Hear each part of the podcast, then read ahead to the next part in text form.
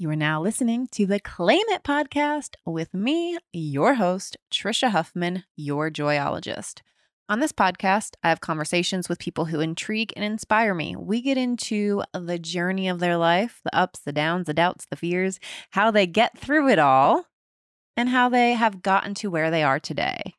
Because I believe that our feelings of being enough, of being worthy, of being successful, fulfilled, are not out there somewhere. Once I have this job, make this much money, meet the person of my dreams, on and on and on, then I will feel enough, worthy, successful, fulfilled.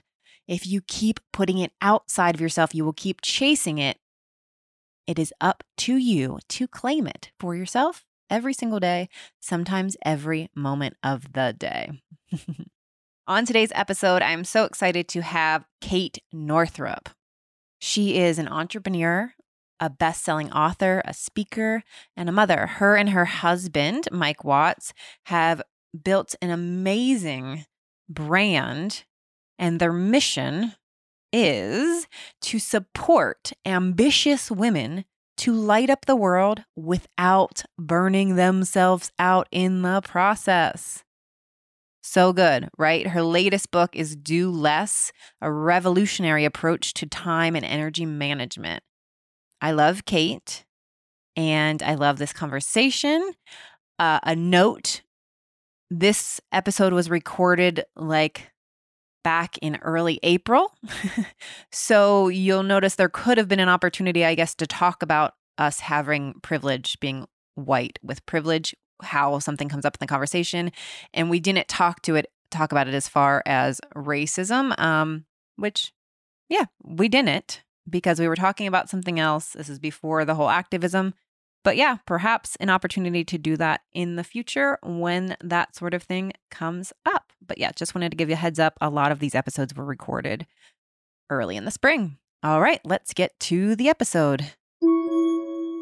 So, first of all, do you recognize these are your books? Your books. Oh my God, really? From when you moved out of New York City and Yes. you tweeted if anybody wanted to come pick up your books. Oh my God, that is hilarious. wow, that's so special. I even today was like, wait, is this real? Do I still have some of those books? And I opened one up and it says to Kate. Oh my God, that's amazing. So for those that obviously nobody else can see, but I have the artist's way and wa- waking walking in this world, and I think I took a lot more than that books back in when was that? So it was in 2000. 2010? It was, yeah, the very beginning of 2011. Okay, It's so funny. I don't, it's so funny because I have another copy of The Artist's Way. So I don't recall getting rid of it because I still, we still have one. So then maybe that was maybe that was a copy I had had before because I don't. I, possibly I rebought it. but this one for sure um, was yours. But yeah, That one I do know for sure. Yeah. Kate was l- leaving her New York City apartment. I, I had just recently started following you on Twitter. I had just recently moved to New York City with basically nothing because I had always lived on tour. So I had no belongings and no books or anything. And I saw some tweet from like, if anybody wants any like personal development books, come to my apartment. I had so many. I honestly, I'm probably due for another major. Like now, I I used to live in a 450 square foot apartment, and now I live in a, like a real home in Maine. So we have a lot more space. As a result, we have a lot more books, and it's the one thing that Mike and I just can't stop buying. You know, I just can't. I just can't. Every time I'm like, no, we're like, okay, we're not going to buy any other books until we've read the ones we have, and then you know, in two days later, like we both placed an order.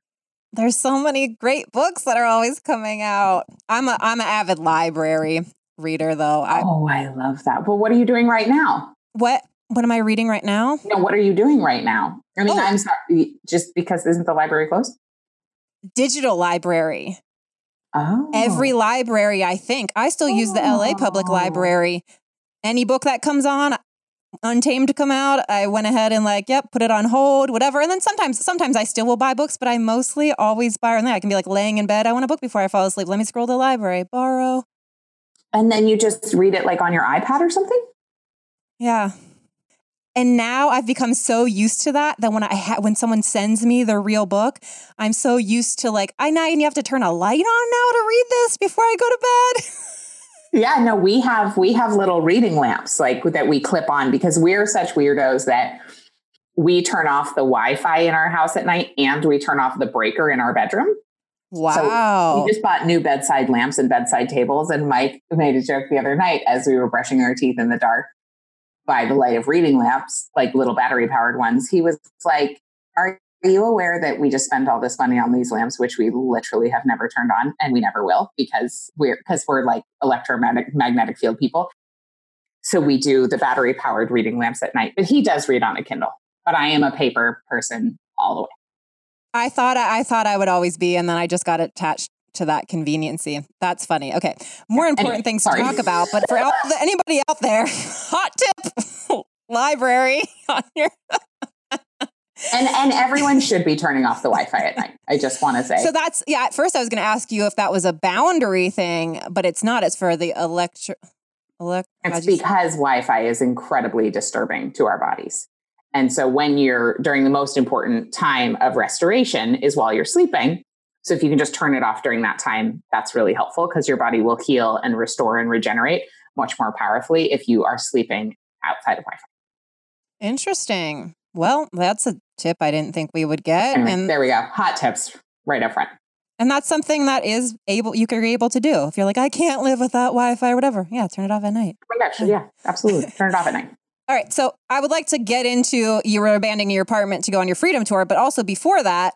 So yeah, like what was your first? Do you remember even like why or what got you interested in personal development that you had all these books? yeah, I mean, I was raised in it. So like I don't think I could have escaped. So I you know, my my mom, Christiane Northrup, has been in this world since the 80s. And um, really, I mean, for her, like since, you know, she was a teenager, she was into metaphysics and, you know, learning about spells and angels. And actually, since before that, she told a story about the first time she read a book about angels. She was like eight. So, and my grandmother uh, discovered Abraham Hicks um, like way back when they were a subscription, those like audio cassettes, you know. Um, so I don't know. I mean, I don't think I ever discovered it. I just was born into it. wow. Well, I mean, I can make up though other people that are raised with that sort of things could then want to rebel against it or be A like, hundred percent. "Ugh, get me away from anything." Yes. I mean, I think that there has been a fair amount of eye rolling, but at the end of the day, like I just it, it works better for me to believe that I have something to do with my reality. Yeah, totally. And I mean, do you remember that when growing up with your mother interested in these types of things and sharing them with you that you like what and that too was that messages that you were getting young that I think that now hopefully like with the generation of kids we're raising I, it's probably become much more normal to be Yes. communicating these things with the you know but i make up even if your mom was learning that stuff that I, and other parents might have been that they might not have been actually still applying those same messages to their children so was she mm, teaching you those things She was. Yeah, I mean, I remember, I remember this one example. Oh my God, so many kooky things.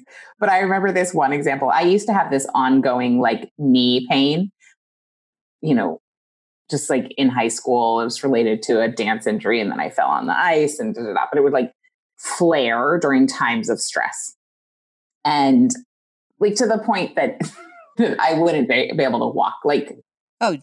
I'm so, I'm really um, psychosomatic like my dad wanted me to go to this other school and every time there was a tour booked i would throw up.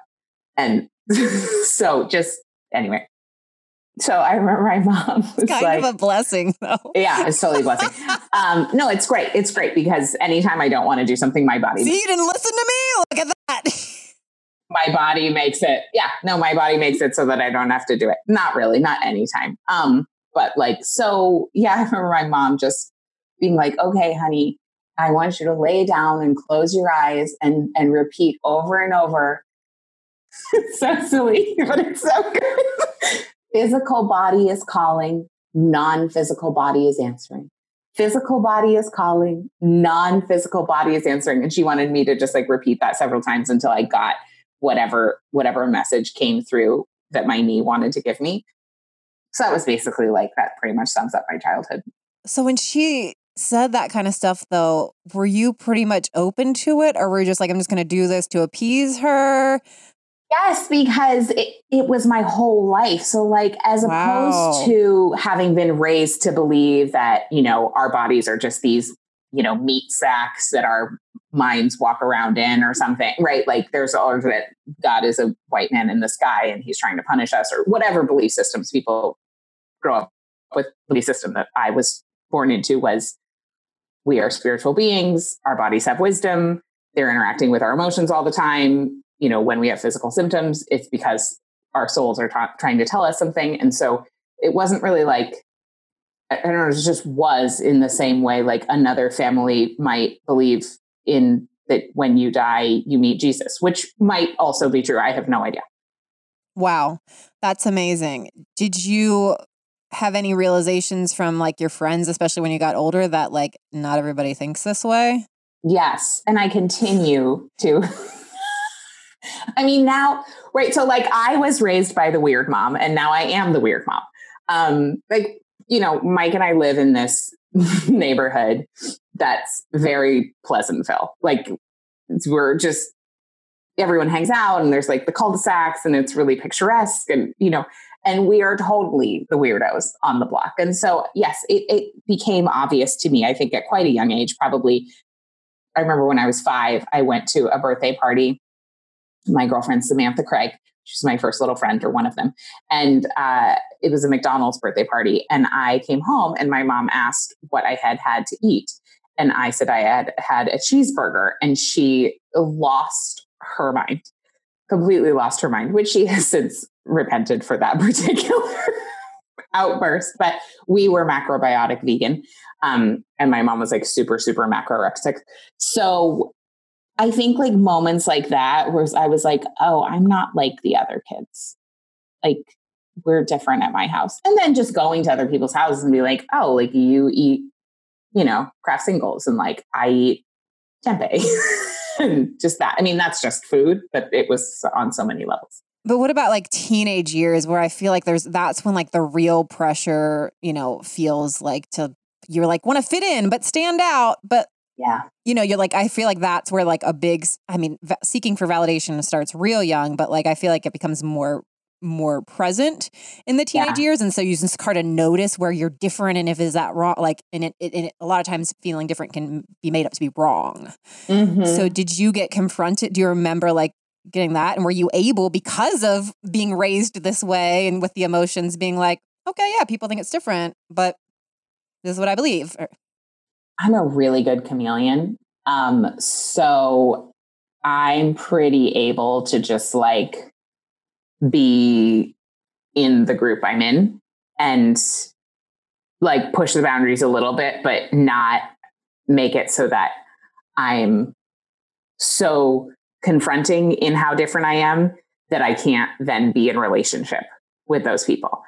And I think there's a variety of reasons for that, but mostly it really serves me. I'm the queen of diplomacy. And so while internally I knew I was different and our belief systems were really different than other people, I also was like friends with everyone and, you know, was also like even now, right? Like I can have some sort of like deep conversations about past lives and angels and you know whatever and then like I'm also happy to talk about what kind of casseroles are like working for you these days. I mean, I'll just like all of it, you know, I'm here. Got it. Yeah, I think I I've been similar in that way too, is where like I always sort of like had my own idea of what this was or how I felt and believed, but I didn't always feel like I had to fit into a box or make my voice known. It's just sort of like I show up as me and you're you and okay, and sort of like Yeah.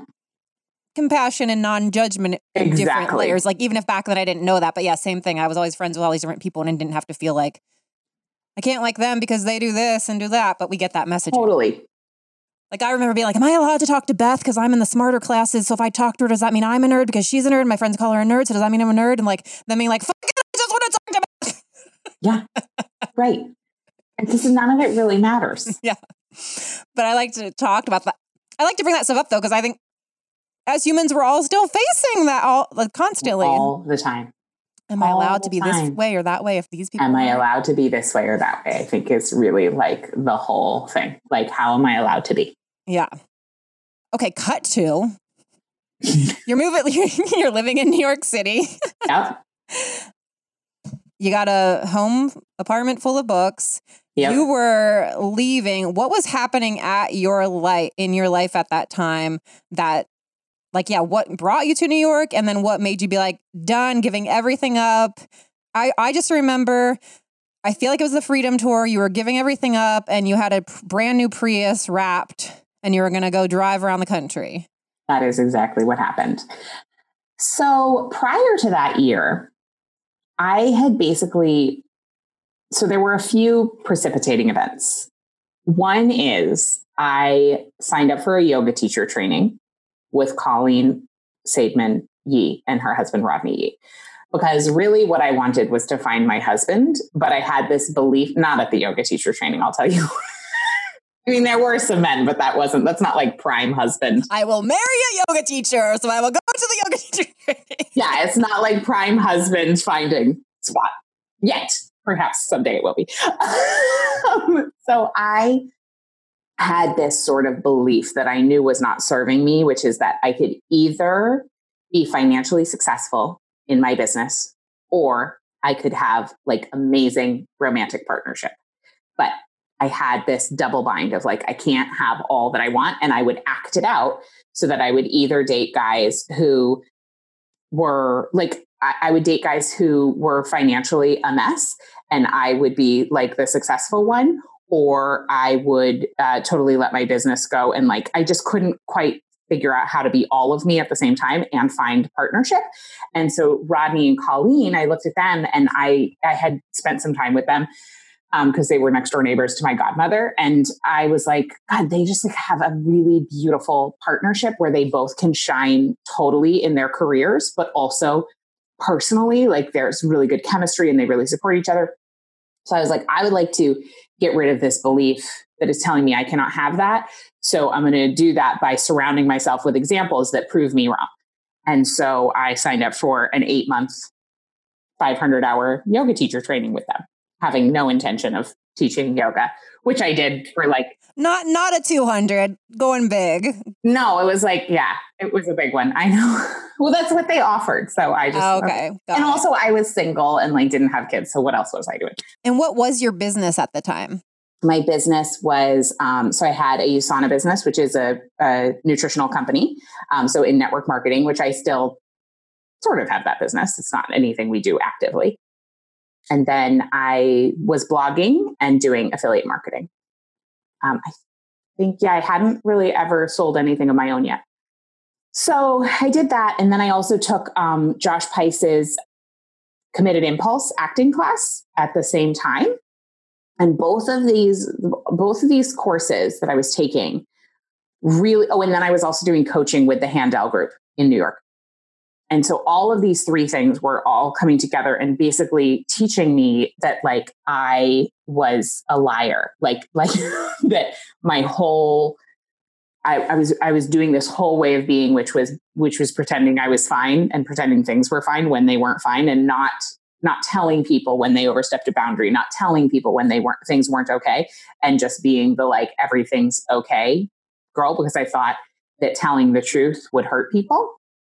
And then all of my skin, so gross and so weird, but during the middle of this, all of the skin on my face started to peel off. Like it was really bizarre.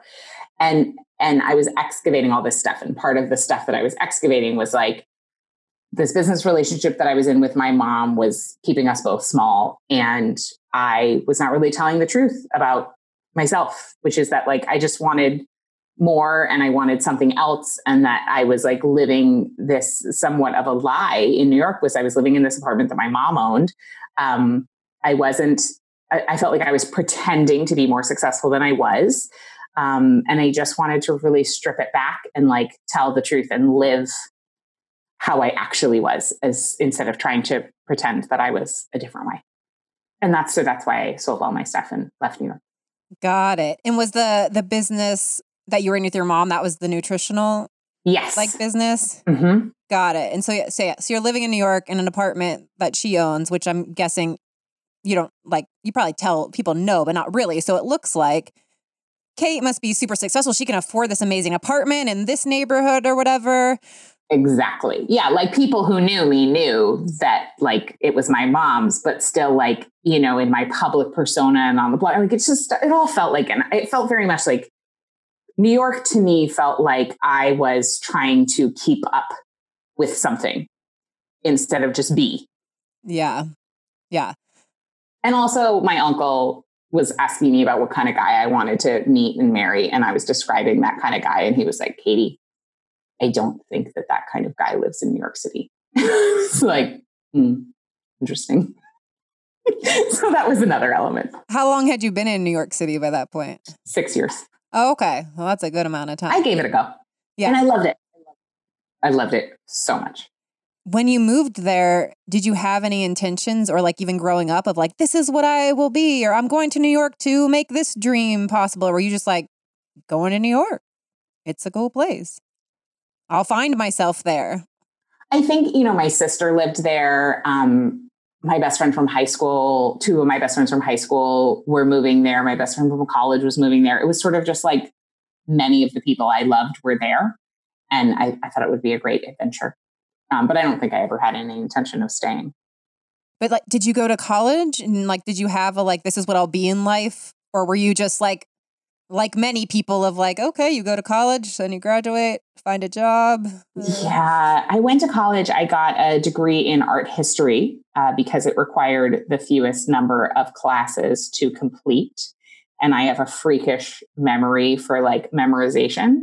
So I was able to just like memorize all the paintings and the dates and the artists and then forget it the next day and ace the test.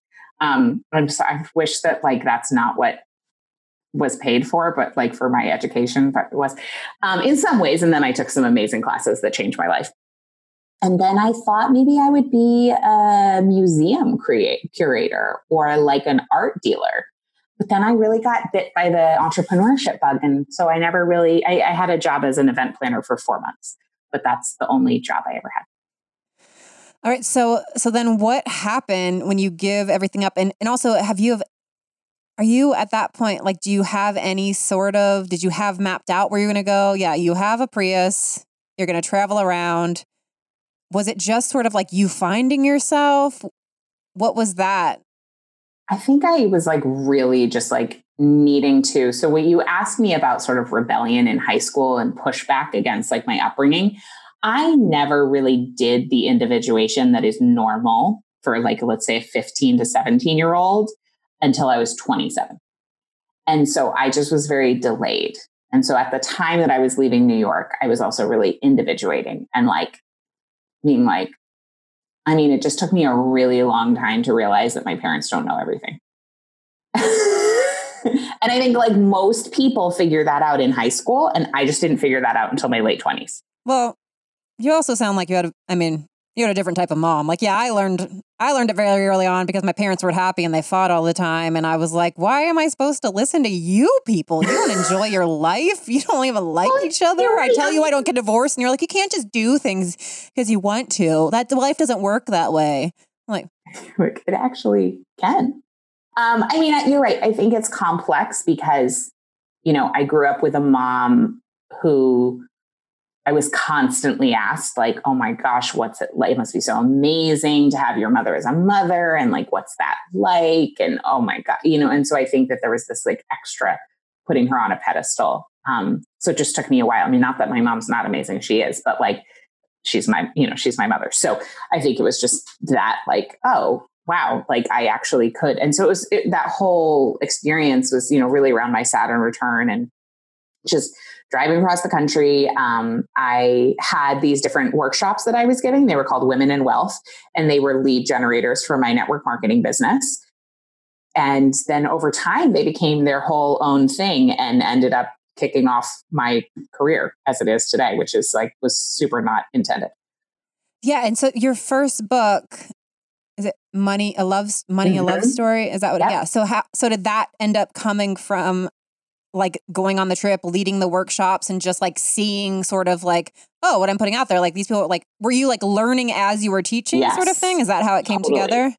Yeah, and then I, you know, and I, in the end, I did led workshops for hundreds of women across across the country, and I was like, wow, like women are pretty screwed up about money, and like so was I, and and and I got I had gotten myself into quite a bit of debt living in New York City, trying to live some sort of expanded lifestyle, you know, as I think is pretty common.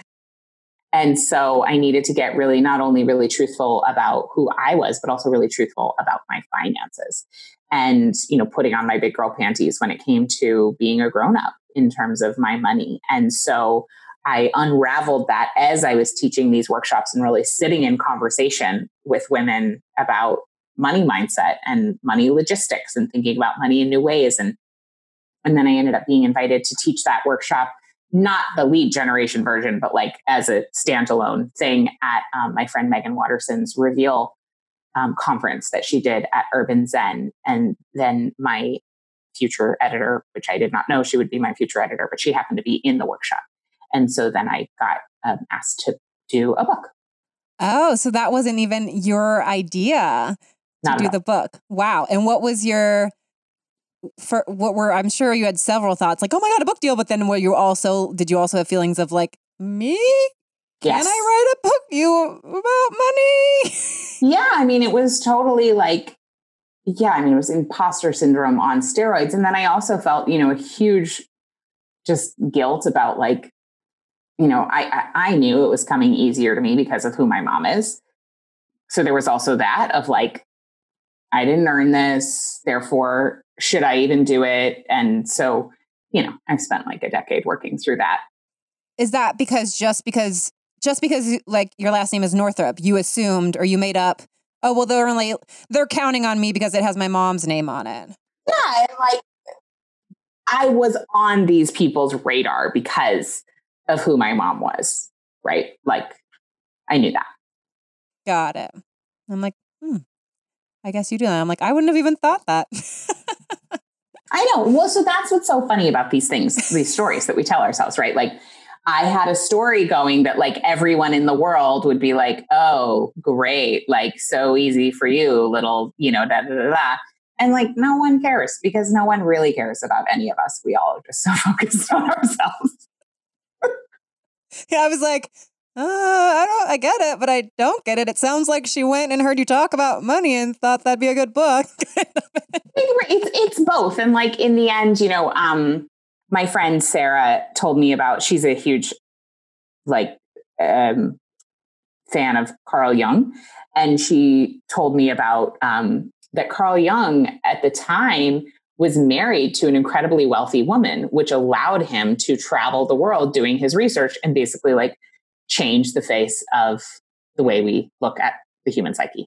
And he was able to make this huge imprint on the world because of this extra support he had. And so she was reminding me of like we don't choose what privileges we do we come into the world with. However we we do choose how we use them.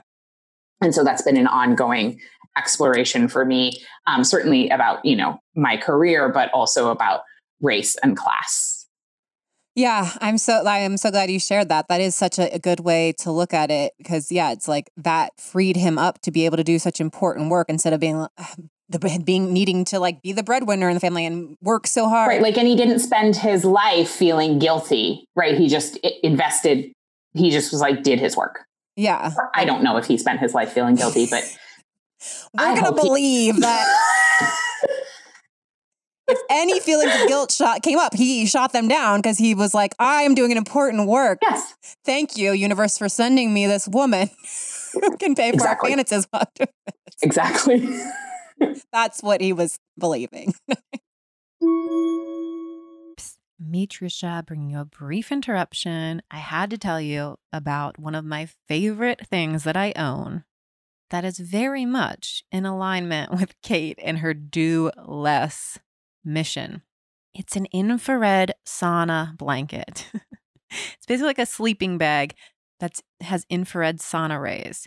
So I put on pants, long sleeve shirt, socks, turn mine to about seven, have water nearby, and then I turn on a show, a movie, or a podcast, and I lay in this thing and sweat out all the toxins and stress for about 45 minutes to 60 minutes. So, so good for my body and my mind, but also, you know, we are like, I don't know, okay, we, I'll talk for myself, chronic, like multitasker. Let me just watch the show and like, oh, I'll return emails. Let me do this thing. Let me get on my phone. That while I'm often wanting to enjoy listening or watching to something, I distract myself with little tasks.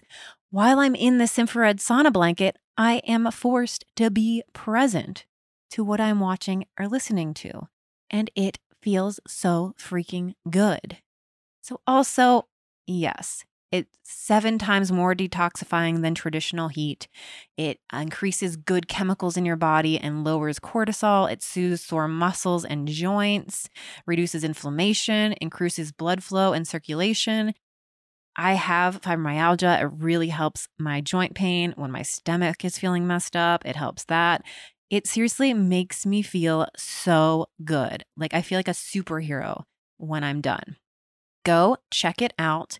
There is a link in the show notes, just like, you know, look at wherever you're listening to, and the link will be there. And then you can use my code JOY75 for $75 off. They also have an interest free payment plan, which I did when I got it, makes it a little bit easier to hit the purchase button. And then you can use the interest free payment plan plus still get the $75 off with Joy75. Go check it out. I've owned mine for like a year and a half best decision I've ever made. Okay, one of the best decisions I've ever made. Go get it.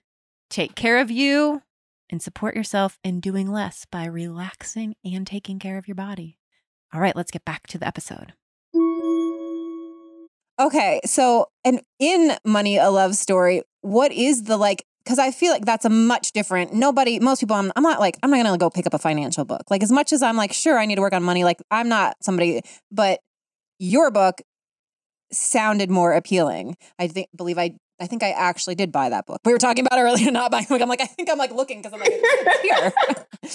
but um you changed the way that women people I think think about that and relate to that. And so what was your what like how did you do that? What was your intention for the book and for bringing this conversation into the world? I think my intention for the book which you know, as I say this, I realize like this is what I do, which is I take topics that feel complicated or hard um, and I make them easier and more fun. Maybe not fun, because obviously not all topics can be fun, but like uh, I make them more approachable. And so for me, what I found is having done a lot of learning in the personal uh, finance world and studying with people and reading books. And because I started reading books about personal finance when I was 16 because I was like so interested. I've always been really interested in money and how it worked and, you know, what to do with it and just, you know, and so I, but what I found is that a lot of that work was very shaming and it felt really like, yeah, it just felt really shaming. And having gotten myself into a financial pickle it just felt like, well, I don't want to do this work because every time I do it, I feel bad about myself. And so I wanted to write a book and create a program and an approach that really was affirming and that helped women specifically, but all, you know, certainly men too, um, to feel really great about themselves as, as a way of healing their money story, as opposed to, you know, the approach of like, if you beat yourself up enough, then maybe you'll change. But that really doesn't work. And so I just wanted to be a more a loving voice in the personal finance industry. And it turns out um, it works, which is so cool. yeah, no, it's so true. And it's so great that you saw that and then spoke to that. Cause yeah, I mean, that's what happens. It's like, right, we can have something that we're struggling with or a doubt comes up, a fear comes up. Oh, I didn't. And instead of like just trying to work on fixing it, not fix, not even fixing it, trying to believe something else, trying to think of a different possibility, trying to forgive ourselves, love ourselves. We beat ourselves up. It's like we're piling negative emotions on top of negative. I don't even really like to use the term negative emotions anymore, but heavier weighted emotions. Like, yeah, we just like are feeling bad about what we already made ourselves feel bad. just like yes. using love and compassion to to heal yourself, to change how you're thinking about yourself and your possibility. And that's what you did with the money story. And I'm guessing that, yeah, like the reason it worked is because you went through it. It was like you were the one that was like, I need this. I need someone to talk to me like this. This doesn't feel good. So it's like, I, I mean, for me, I feel like whenever I'm creating something that it's like, this is what I need to hear and how I need to hear it. it ends up like really resonating. Mm-hmm. Yeah, I mean that's most of what I do. Um, and so then where I love your newest book, Do Less. I love the mission. I love all of it. And as soon as you started talking or share about it, I was just like, yes, finally. because I felt like it was a way I had lived my life for a long time. And I would always be like, come on, let's go. We need to start glamorizing rest. We need to, whatever. You don't have to do so much. Like it was the way I always lived my life. But I felt like, why does everybody else feel like they have to be like busy, busy, busy, hustling, hustling, hustling, like all these things? And I think in, you know, going back to where you were talking about your body and having the like psychosomatic, is that what you said? I feel like I was diagnosed with fibromyalgia when I was young and I had all sorts of physical problems. And that's what launched me on thinking a different way about my life because I realized I couldn't do anything about the physical pain I was dealing with, but I could do something about the emotional pain that we cause ourselves every day that was not helping the physical body and the physical pain. So I sorted through that. And so then that led me to prioritizing myself, saying no to like, you know, like creating boundaries, all these things that we now have words for. yeah. and terminology. And um yeah. And so like i i feel like in many ways that my chronic pain and fibromyalgia has been a blessing for how it's empowered me to move through my life so that i'm taking the best care of myself. So what was how did how did that start showing up for you? Was it going back to your psychosomatic stuff? Was it becoming mother and like this real like okay i have to really shift my priorities because i have less time it was that it was um, pregnancy both pregnancies, but the first one, pregnancy and that first year of motherhood was just extremely difficult. And I had always been somebody who could just figure out how to get through something through pushing harder or using my strength or being smart or like I could always pull on something to ease my way. And when it came to motherhood and pregnancy, I was just like, what? Like I couldn't do anything to make it better. And so I just felt so tremendously out of control. And it was, I, just, it sucked. It really sucked. And I had a traumatic birth with Penelope. And then I had like a postpartum insomnia and postpartum anxiety. And I had mastitis and the nursing issues. And then she was sick and she had severe eczema and was like waking up screaming every 10 minutes at night, making herself bloody. And, and so it was just, it was just like not what I had thought it was going to be. And I also thought because I wanted so badly to be a mother that I would think it was more fun and that I, I, would it would come more easily to me. I just assumed that since I wanted it, I would be good at it.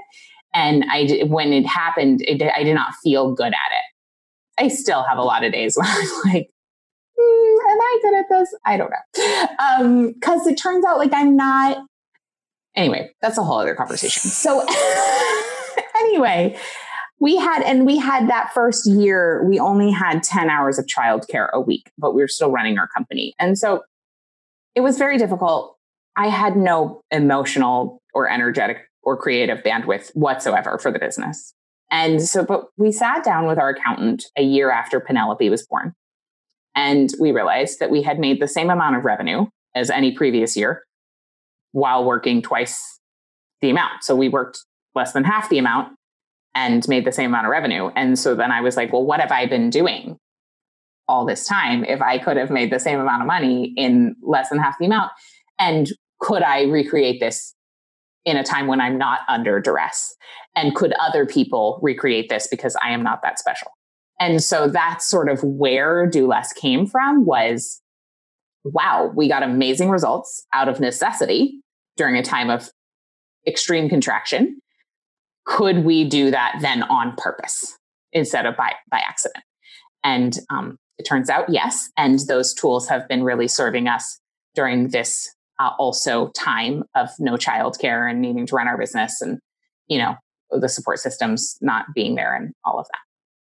I mean, I don't know when this is going to go live, but yeah. Um, well, July, but I'm like, I'm like, that's still not that far away. Yeah, totally. But, um, so you have this meeting with the accountant and you recognize that and realize that stuff. And so then your intention is, can we intentionally like recreate this? Like, how did we do this and whatever? Is that then, because I, I would notice then like oh you were starting to like follow the moon cycles maybe and like things like that. Were those things you were already doing or did you start to research and find other ways to like incorporate what you yeah. wanted to see? Like how can i be productive in less time? Or like what was the what was driving you back then? Was it just how can i do less but how what is it do less by being how does it how do you uh, yeah, I mean, it's whatever you want to say. It's do less to achieve more, do less to have more, you know, do less to improve your results. Um, yeah, I mean, so then, so that was, so the accountant was in September. And then in October of that year, I got my period back. And I hadn't had my period really in like two and a half to three years because of losing it when I got really skinny for my wedding and then, and then being pregnant and then the nursing so it had been a long time. And I was some, one of those people who I was like, no, those periods are weird. They're kind of annoying. You know, it was never like a, a source of tremendous discomfort or angst or anything, but I just like found it sort of like a nuisance. And then my period came back and I was for the first time I was really excited about it, which was weird. And so I just started to learn, um, and I started to read, and I started to and and and I started to pay attention. And like, wow, there are these four phases. And I started to, I actually literally found the other day I was cleaning out my office, I found the journal where I started this journaling practice based on my cycle and the moon. So every day I wrote down the date, the day of my cycle, the phase of my cycle, and the phase that the moon was in. And I just wrote a little couple quick notes about how I was feeling, my energy levels, you know, my mental energy, whatever. And so I started this journaling practice and I just started to feel myself like sewn back together. And it was so needed at the time. And then I began to pay attention to like where I was in my cycle and then what I was learning, I was sort of hormonally primed to do at the different phases. And I started to plan my week according to that, which I had learned about prior, but I just sort of thought was dumb or like for, you know, people who like have feathers in their hair. I'm very like I'm very for as super woo as I am, I'm so practical.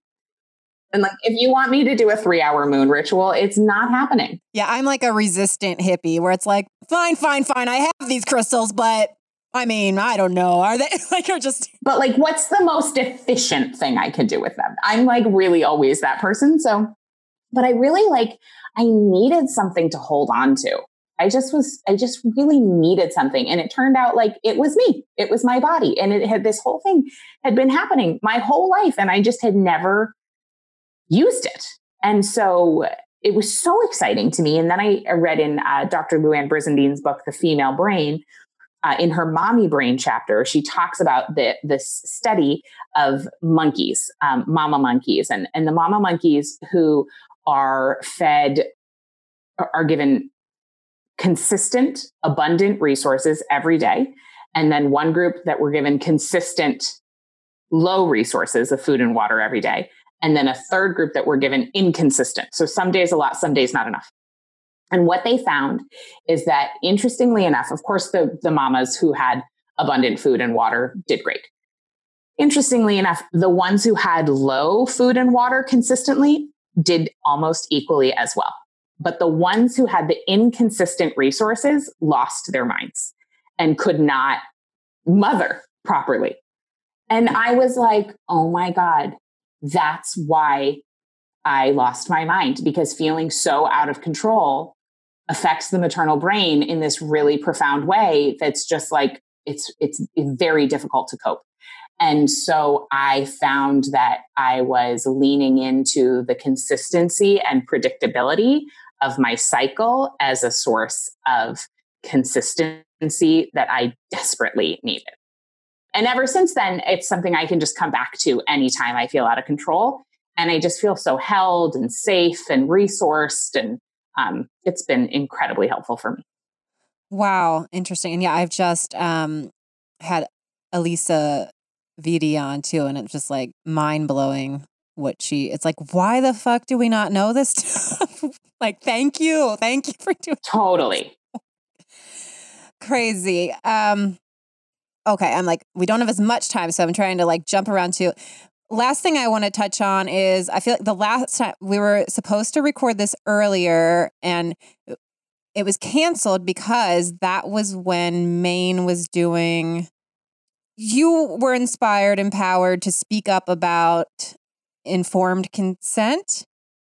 About informed consent, yes, and and a law being passed in Maine.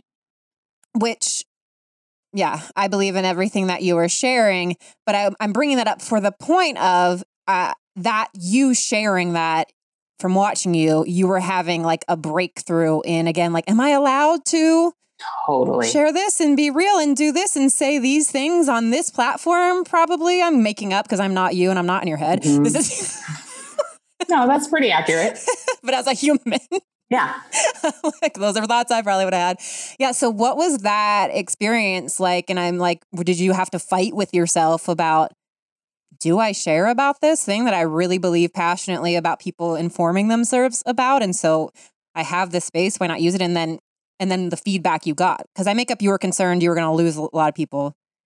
I or maybe you didn't. Say I was not concerned I was going to lose a lot of people. I just thought I would.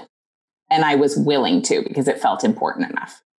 So yeah, so uh, first of all, like I had I had like made an internal vow, like, you know, some friends and family knew how I felt, but I was like, I'm never going to talk about that publicly. and then why did you so, feel like I wasn't going to, you were going to because, because it's, it's such, a, a contentious issue. Yeah. And, and I feel like um, people on both sides are really not open to having um, an actual conversation and learning. And it's very much like it gets into um, fundamentalism. Like this just is how it is and you know and no no opening there for yeah it's hard. People are very much i'm this point or this point and i'm not going to hear anything you have to say if you're not on my point. Yeah on both sides and i think that that's you know i think that's across the board on so many issues but then it was then it really was in my home state and it was like oh this is going to affect my children if this happens and this will affect my ability to send my children to school. And so I just spoke up because my mama bear came out and I was like, I, if, if I don't do something and then this happens and it doesn't go the way I want it to, I will feel like I was a weenie, basically. so I decided to step up. And then at first, I was like, oh, it's not that big of a deal. And then like 24 hours later, I wanted to take it all back and I just wanted to die. Like I felt like I was going to die. My nervous system was just like full haywire. I couldn't focus on anything. Like I just couldn't even have a conversation with Mike. I was just like floating somewhere above my body. And then I did just some practices to like get back in my body and signal safety in my body. And then what happened is like I just was like, oh, who cares what people think? Um, and that was so cool because I don't think I had ever really reached that level of I don't give a fuck. And so it was so great to to find a new layer of that. And I'm sure over time as I get older, I will find new and new layers of that. And surprisingly, you know, for all the people who wrote me nasty messages and were like, I'm unfollowing you. And I was like, that's fine no need to announce it. but for all of those people, there were so many more who were like, wow, either I followed you for a long time and now I, I'm like a lifer, or I never knew who you were before, but now, but I like I'm in. And then I was in the middle of a launch at the same time while I was like running this activism campaign on my social media, which is like not a good idea strategically, but I just couldn't help myself. And I had people writing in to be like, I just joined your program because if you believe in something strongly enough to use your voice at a time that it could sabotage your launch, I'm in for whatever you're doing. And I was like, okay. so there were so many positives that I could have never imagined. And that's not why I did it at all. But, you know, my my platform grew significantly as a result. Yeah. And for those of you by the way, is it still saved in your highlights, that stuff? It is. Yeah. I have two highlights body autonomy, one and two. Which, by the way, I mean, she's not like saying like I, the information that she's sharing is great information no matter what you believe if you believe very much in vaccinations or not. So she was not sharing very much like nobody ever do this must do that. So no i'm you know i had vaccines like i'm you know i'm i'm pretty middle of the road. But just saying but um but yeah i could see what was happening and i was like super like inspired by you and proud of you, even though I don't know you. And I feel like, and I don't know if I'm making this up, but from my perspective, since then, I feel like I've seen a much bolder version of Kate Northrup than I ever had before. And your voice just seems so much more confident. It's just like I yeah, like I feel like having that experience, you going through, through that experience, it just I can tell through through my screen in my hand. but we can, right? It is an energetic like exchange. I, feel like you you like shed 30 layers or something. And then it's just like there she is, like that's a true human. And you know, like it just really feels like and it, it not that I didn't think that be, that like, oh, she's not real before. It just it feels like I could feel this energetic shift in you and now who you show, show up on the screen. but it's real especially I know. Like, I know they are. It's like what we have. We see everybody in a screen these days. I know. Well, I do really feel like, you know, it, it felt similar to going through my first birth, you know, my first labor and birth, which felt like, you know, it felt like I was going to die. And then I came out on it the other side and I was like, oh, I can do anything. And so I think that though this was totally different, it felt really similar in that like I thought I was going to die and then I didn't. So then I was like, oh, I could do anything. and so I, you know, I think that's kind of what happened. Yeah. And I had totally different experience, but something that happened in my personal life recently where was like, you know, I had a conversation that you hold up like bubbles and bubbles and bubbles and bubbles.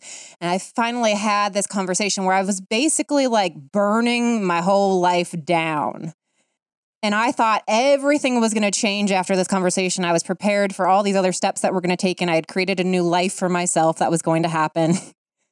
And now I'm like, did that even ha-? like the changes that happened in that terrible conversation and a couple more that followed? Terrible because it feels so terrible yeah, to like totally. say those things. Yeah. It was like, oh, and now everything's magically better. And it's sort of like funny. Like I was going to give up like all of these things in my life and change my entire life but because I was willing to burn everything down to share this thing that I believed in, to stand up for myself in a way, to voice this thing that really means a lot to me, but I'd been afraid of saying because what will they think? What will this mean? What will this, what will happen next? Then it's like, oh, is that easy? Wait, everything's like, wait. and so, you know, I think like that's like, I feel like our whole conversation here is about telling the truth. And sometimes you tell the truth ready for everything to be burned down and it doesn't. And sometimes it does.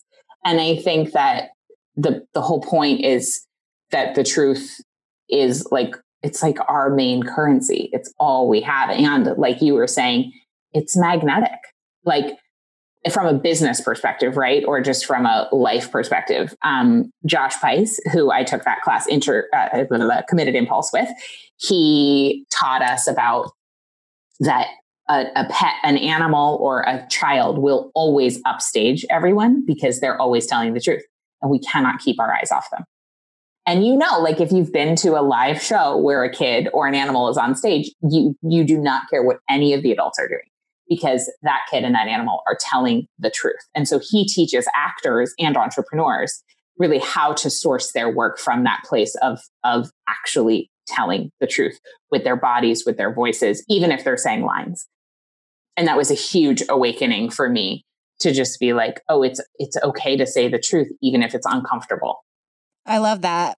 And that's true. I was thinking of like yeah i'm so often drawn to people that i can tell are always telling the truth even if i don't believe in what they're saying. But you're just like yep well that's that person and they express themselves and it like that's cool. I know who i'm getting. Like like yeah it's refreshing. Also because you know you know who you're getting. That's exactly it. Like then it saves so much time and energy because you don't have to be like doing the dance of what are they actually thinking. They just tell you and then it's easy. Yeah.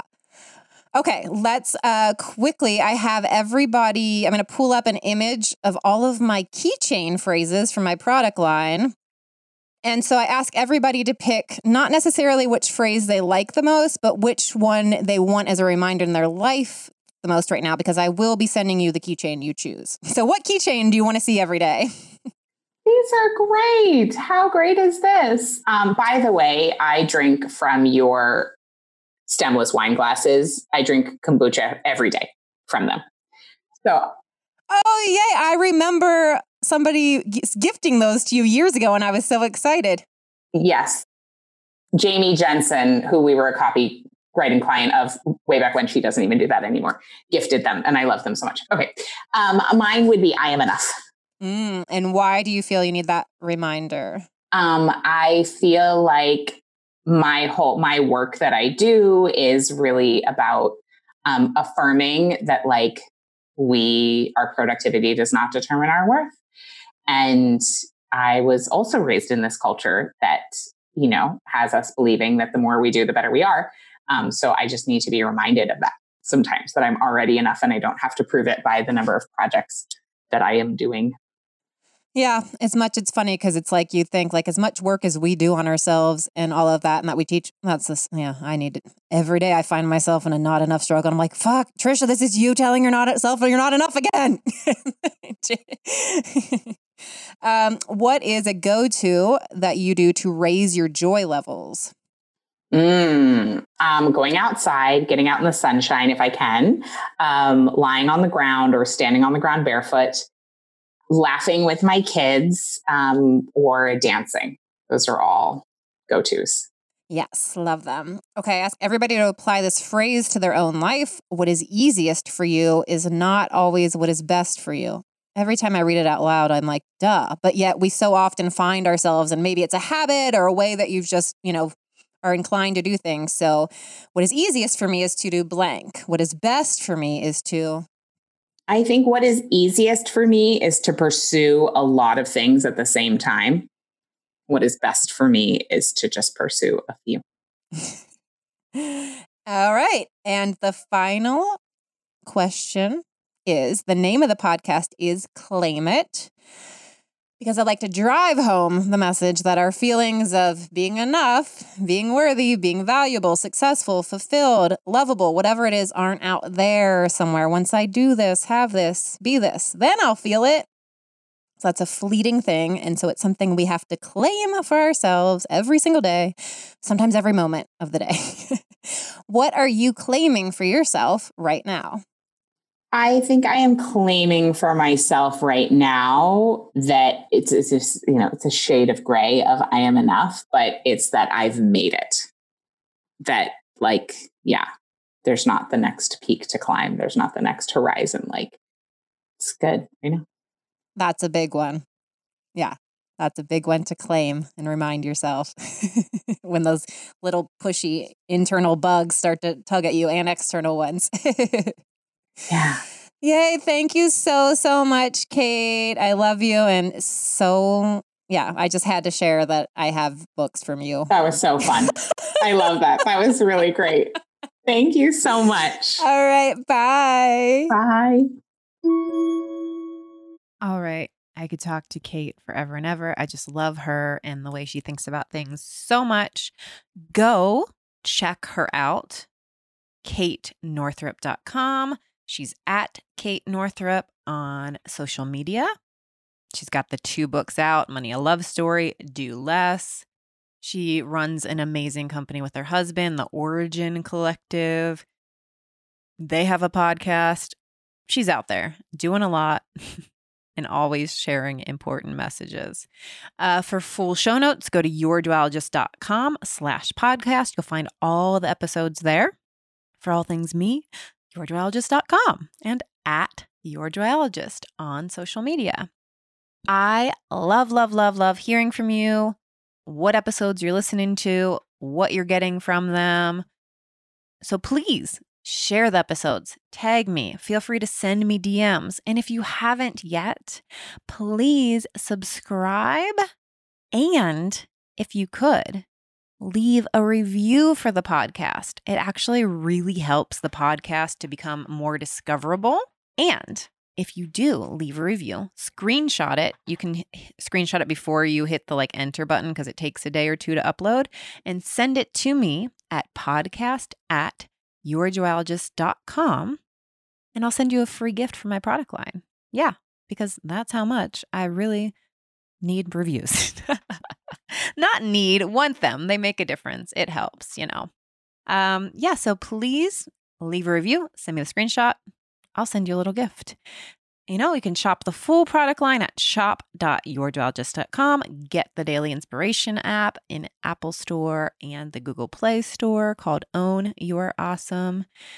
And I'm just really happy that you choose to spend some time listening to me and these amazing people that I get to talk to. Final thought of the day, since it was Kate and her mission about doing less. Right now, think about where you could do less right now in your life? Where could you allow more space for yourself? What can you start saying no to? Or just even visualizing. What would my life look like? How would I feel if I committed to doing less?